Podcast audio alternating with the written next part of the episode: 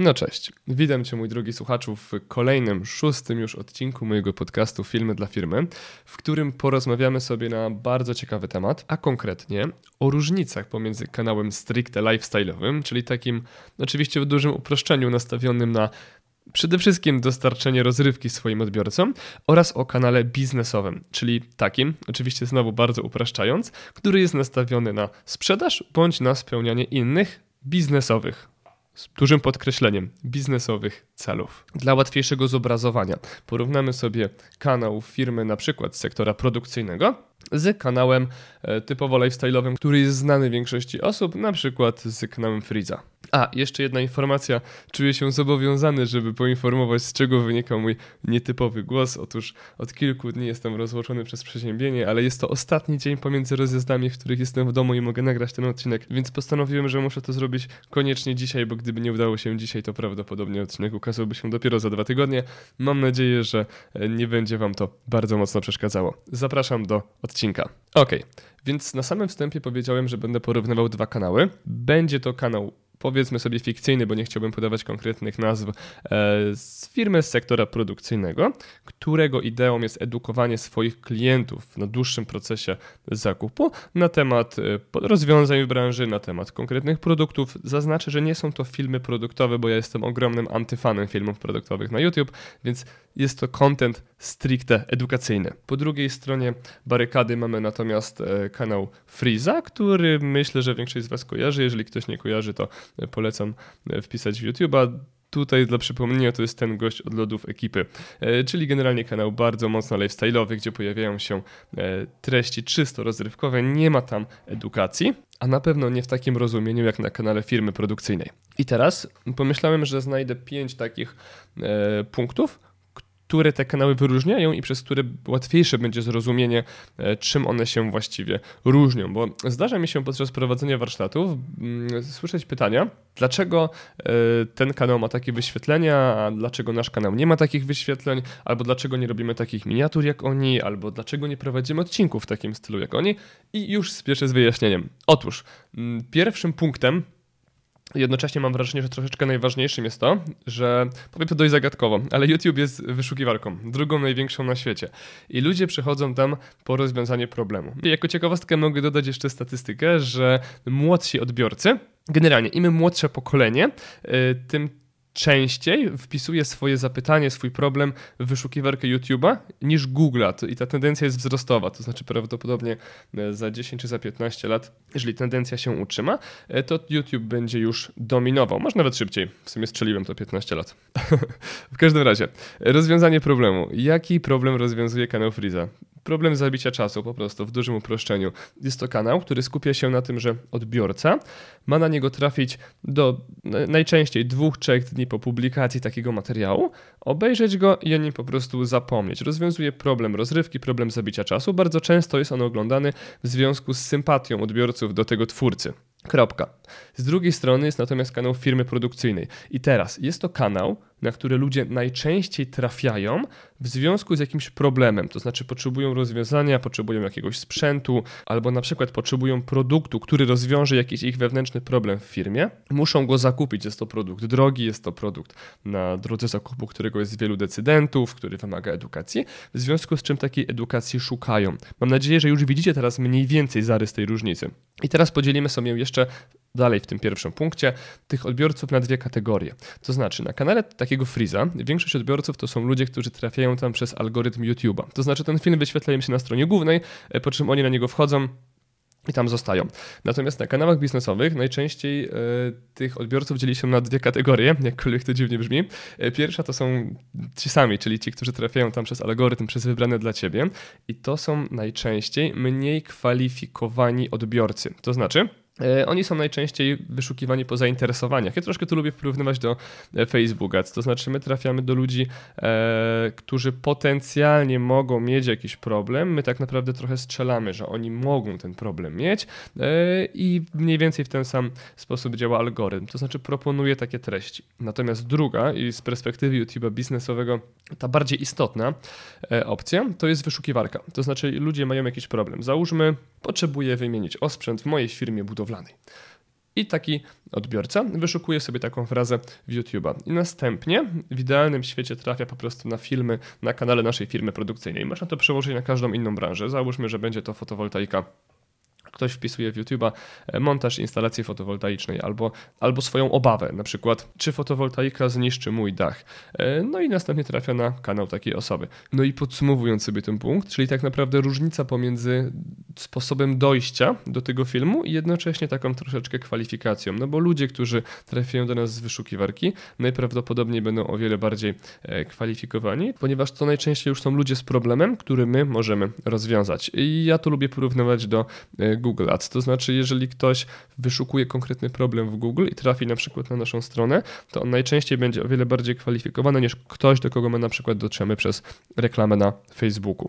I to był punkt pierwszy. E, punkt drugi, troszeczkę o niego zahaczyłem już w tym punkcie pierwszym, to jest cel. I teraz, co mam na myśli przez cel? Otóż kanał na YouTube w takim poprawnym i dobrym rozumieniu to jest narzędzie marketingowe, w związku z czym powinno mieć jakiś najlepiej mierzalny cel. Na przykład generowanie leadów, pomoc w ofertowaniu, e, wirtualny handlowiec albo odciążenie po prostu jakiegoś działu w firmie. Dla przykładu, mam klienta, który zajmuje się sprzedażą dość drogich urządzeń, które jeszcze wcześniej trzeba zamontować. I teraz po zamontowaniu takich urządzeń bardzo często okazywało się, że ich użytkownicy, klienci nie potrafią do końca ich obsłużyć. To znaczy byli przekonani, że występują tam jakieś usterki, natomiast w praktyce wyglądało to tak, że mieli problem z konfiguracją tego urządzenia, bo nie było ono najprostsze wbrew pozorom w użytkowaniu. W związku z tym w firmie istnieją, istniał y, dział taki w cudzysłowie serwisowy tych urządzeń, e, który tak naprawdę był niepotrzebny, bo wystarczyło nagrać kilka filmów, była to czynność bardzo powtarzalna i takie filmy przesyłać później do klientów, aby e, dokonali sobie takiej naprawy we własnym zakresie. Naprawy oczywiście w cudzysłowie, bo to bardziej była konfiguracja tego urządzenia. To tak naprawdę tylko jeden z przykładów. E, myślę, że warto osadzić sobie taki cel w kategoriach swojej firmy, bo tak naprawdę wszędzie może to być zupełnie coś innego. Natomiast ja zachęcam do tego, żeby YouTube nie pełnił tylko i wyłącznie funkcji sprzedażowej, czyli generowania zapytań. Natomiast to może być również cel, to znaczy przejście do formularza kontaktowego, przejście do webinaru, na przykład sprzedaż jakichś szkoleń. Fajnie, gdyby on był mierzalny. I to jest najczęściej cel z kanałów biznesowych. Natomiast z drugiej strony mamy kanały rozrywkowe, które najczęściej takiego zero-jedynkowego celu nie mają. To znaczy, celem jest bardziej budowanie marki, zbieranie sobie ludzi na swojej orbicie wokół kanału, budowanie rozpoznawalności. W jakimś stopniu również zależy nam na tym na kanałach biznesowych. Natomiast najczęściej jest to znaczenie marginalne, ale też w drugą stronę. Na kanałach rozrywkowych możemy oczywiście zobaczyć również mm, na przykład sprzedaż koszulek, sprzedaż jakichś gadżetów, yy, zapisy, nawet na popularne ostatnio e, loterie. W tym momencie on również pełni funkcję takiego narzędzia marketingowego, natomiast to również jest znaczenie marginalne. Czyli tak podsumowując sobie ten punkt drugi, w przypadku kanałów biznesowych jest to najczęściej, najczęściej mierzalny cel, na przykład generowanie leadów, na przykład w przypadku lekarzy skrócenie czas trwania wizyty przez edukację klientów, na przykład zredukowanie działu serwisów, pomoc w ofertowaniu, pomoc handlowcom. Natomiast w kanałach rozrywkowych to jest najczęściej po prostu zabicie czasu i dostarczenie ludziom rozrywki, ewentualnie budowanie marki osobistej i utrzymywanie ludzi na swojej orbicie. Punkt trzeci, moi drodzy, miniatury. I to jest też bardzo ciekawy punkt, bo generalnie miniatury są bardzo, bardzo, bardzo istotne. Na pewno nagram kiedyś na ich temat dedykowany odcinek, bo jest to nasz pierwszy punkt styku na karcie wybrany dla Ciebie e, z takim twórcą. Mówię to oczywiście teraz z perspektywy odbiorcy i to najczęściej miniatura jest takim czynnikiem decyzyjnym na temat tego, czy my w ten film wejdziemy. Najpierw ktoś widzi miniaturę, później widzi tytuł jako dopełnienie i dopiero po obejrzeniu, zobaczeniu tych dwóch czynników decyduje się, czy na taki film powinien wejść. Więc jakie są różnice w miniaturach pomiędzy YouTube'em rozrywkowym a biznesowym? No przede wszystkim te miniatury na kanałach e, rozry bardziej rozrywkowych zmieniają się o wiele dynamiczniej. To znaczy tam Mam wrażenie, że ta nisza bardziej reaguje na trendy, to znaczy, mm, jeżeli macie na przykład dzieci, to bardzo często, albo sami jesteście jeszcze w dość młodym wieku, to na pewno śledząc kanały rozrywkowe widzicie, że tam te trendy zmieniają się co miesiąc, co dwa miesiące, bardzo często dynamicznie przychodzą ze Stanów i, i, i co chwilę, co chwilę, co chwilę się to zmienia. Natomiast na kanałach biznesowych model jest stosunkowo prosty. Najczęściej jest to duża twarz, e, no, ludzie po prostu kochają emocje, to chyba nikogo już nie dziwi. Oprócz tego mamy jakieś na przykład zdjęcie w tle. Mówię teraz o takiej idealnej miniaturce. Mamy oprócz tego zdjęcie w tle, na którym widzimy mm, temat powiązany z tym, o czym mówimy w odcinku. Na przykład, jeżeli mówimy o koparkach, to mamy gdzieś tam w tle koparkę i oprócz tego mamy jakiś napis, który jest troszeczkę clickbaitowy, choć bardzo uważam z użyciem tego słowa. i który, którego celem jest zachęcenie ludzi po prostu do e, kliknięcia w taki materiał. Dla przykładu, jeżeli mamy na przykład film, w którym montujemy pompę ciepła, to dobrym tekstem na taką miniaturkę może być na przykład pełny dzień montażu. Chodzi o to, żeby zakomunikować odbiorcy, co w takim filmie zobaczy. Ważnym jeszcze jest to, że miniaturki nie mają wpływu na pozycjonowanie się na YouTubie, natomiast tytuł ma, więc w tytule warto wziąć pod uwagę frazy. O tym na pewno nagram też kiedyś osobny odcinek. I moi drodzy, punkt czwarty, czyli watch time. I co mam na myśli przez watch time? Watch time to jest, moi drodzy, czas oglądania filmu, tak w dużym uproszczeniu i w ujęciu procentowym. Dla przykładu, jeżeli mamy film, który trwa, załóżmy, 10 minut i średnia długość oglądania przez wszystkich odbiorców to są 3 minuty, to osiągamy watch time 30%, co jest swoją drogą całkiem fajnym wynikiem. I ja tak naprawdę bardzo mocno wierzę w watch time. To znaczy, ja uważam, że czas oglądania jest wypadkową wszystkich innych czynników, jakie robimy przy filmie, przy opisach, przy tytułach, przy miniaturkach i generalnie przy pozycjonowaniu, bo zauważam taką zależność, że jeżeli watch time jest wysoki, to film tak naprawdę prawie zawsze spełnia swoje cele. No bo popatrzcie, jeżeli mamy super miniaturę, super tytuł, ktoś w ten film klika na stronie głównej, on się wyświetla, algorytm go pozycjonuje, ale ludzie wychodzą z niego bardzo szybko, no to jest to efekt negatywny. YouTube przestaje go promować.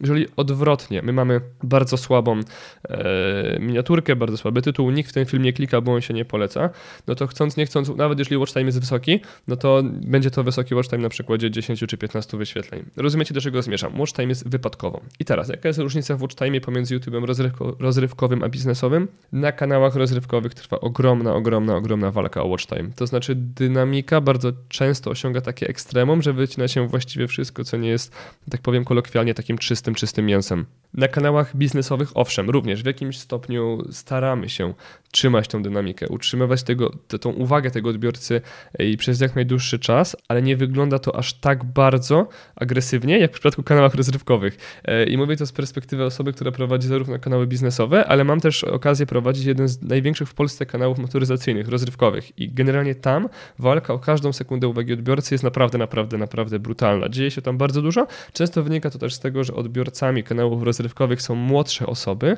które są po prostu do tego w jakiś sposób przyzwyczajone. Natomiast znowu, wracamy trochę do tego problemu. Na kanałach biznesowych odbiorca ma konkretny problem do rozwiązania, w związku z tym wchodząc na taki kanał na taki konkretny film. Jemu bardziej zależy na rozwiązaniu tego problemu e, i to jest jego cel i on nawet jest w stanie poświęcić troszeczkę tej swojej najcenniejszej waluty, jaką ma, czyli uwagi, choć tutaj uważam, że znowu tendencja jest malejąca. Uważam, że im ci odbiorcy będą się statystycznie starzeć, e, tym ta dynamika również będzie musiała być zachowana. Więc tak sobie podsumowując i ubierając to wszystko jeszcze ładnie na koniec w słowa, to uważam, że na ten moment łatwiej o wysoki watch time na kanale biznesowym niż na kanale rozrywkowym. E, trzeba się też, no przepraszam za wrażenie, troszeczkę mniej postarać, natomiast ta tendencja jest malejąca i uważam, że w niedalekiej przyszłości e, się już to wyrówna. I ostatni punkt, taki troszeczkę gratisowy, to są zarobki z YouTube'a. Co mam na myśli? Bo bardzo dużo ludzi często mnie pyta, czy na tym YouTubie da się coś zarabiać z wyświetleń. Ja odpowiadam, że jak najbardziej da się zarabiać z wyświetleń i na kanałach biznesowych jest łatwiej zarabiać z wyświetleń. Oczywiście, na kanałach rozrywkowych docieracie najczęściej do szerszej e, grupy osób, więc tych wyświetleń będzie dużo więcej. Natomiast najczęściej ludzie, do których docieracie, mają troszeczkę mniej pieniędzy niż ludzie, do których docieracie na kanałach biznesowych. Już tłumaczę, o co mi chodzi. Załóżmy, że macie kanał. O, albo podam inaczej podam prawdziwy przykład. Weźmy taki kanał Szymona Negacza. Jeżeli ktoś go nie zna, to Szymon to jest e, taki człowiek, który zajmuje się rozwojem sprzedaży, wdrażaniem procesów sprzedażowych, marketingowych w firmach sektora B2B. I jego grupą docelową są najczęściej przedsiębiorstwa MŚP, ale głównie jest to C-level, czyli osoby decyzyjne, e, CEO, CEO, CFO itd., itd., itd. Ludzie generalnie, którzy z założenia zarabiają stosunkowo duże pieniądze. I teraz różnica pomiędzy zarobkami za tysiąc wyświetleń od grupy docelowej, takiej jak prezesi, kierownicy, menedżerowie itd., tak itd., tak w stosunku na przykład na kanałach rozrywkowych do studentów, którzy no już tak stereotypowo z założenia mają tych pieniędzy mniej, jest znacząca. Czasem jest to nawet 4, 5, 6, 7, a nawet spotkałem się już z tym, że kilkanaście razy więcej na kanałach biznesowych, natomiast najczęściej e, tych wyświetleń jest dużo, dużo, dużo mniej, a jeżeli prowadzicie na przykład kanał, który dociera do bardzo, bardzo, bardzo dużej niszy i osiągacie na przykład kilkaset wyświetleń bądź dolne e, kilka tysięcy wyświetleń per film, no to raczej na te zarobki z YouTube'a nie ma co liczyć, aczkolwiek warto taką monetyzację mimo wszystko włączyć, bo no to jest po prostu biznes. Jeżeli YouTube na tych filmach zarabia i wyświetla reklamy, to no, chętniej te materiały promuję. Więc tak w ramach podsumowania był to taki luźny odcinek. Mam nadzieję, że e, mój głos Wam w tym odcinku nie przeszkadzał. Pozwolę sobie jeszcze tak pokrótce przejść przez wszystkie punkty. Czyli na samym początku sposób dotarcia do takich odbiorców, później mamy cel takich kanałów, później mamy miniatury, później mamy watch time, a na samym końcu gratisowo monetyzacja takich filmów. Takich czynników jest oczywiście o wiele, wiele, wiele więcej, natomiast widzę, że mamy już 22 minuty, nie chciałbym przedłużać. Niewykluczone, że nagram jeszcze na ten temat odcinek w przyszłości. A jeżeli chcielibyście, abym zerknął na wasz kanał na YouTube albo pomógł wam taki kanał stworzyć, albo generalnie ułożył lejki marketingowe w waszej e, firmie tak, aby wideo miało sens, e, to zapraszam na moją stronę internetową, która podana jest w opisie tego odcinka, bądź po prostu zachęcam do wpisania cineat.pl w e, wyszukiwarkę i w tym momencie traficie na moją stronę. Możecie tam zapisać się na taką bezpłatną konsultację, gdzie po prostu zerknę i zawsze, zawsze, zawsze e, tam kilka takich rad od siebie do wdrożenia na już, nawet jeżeli nie rozpoczniemy współpracy. Więc serdecznie Wam dziękuję za wysłuchanie tego odcinka i do usłyszenia w następnych odcinkach. Cześć!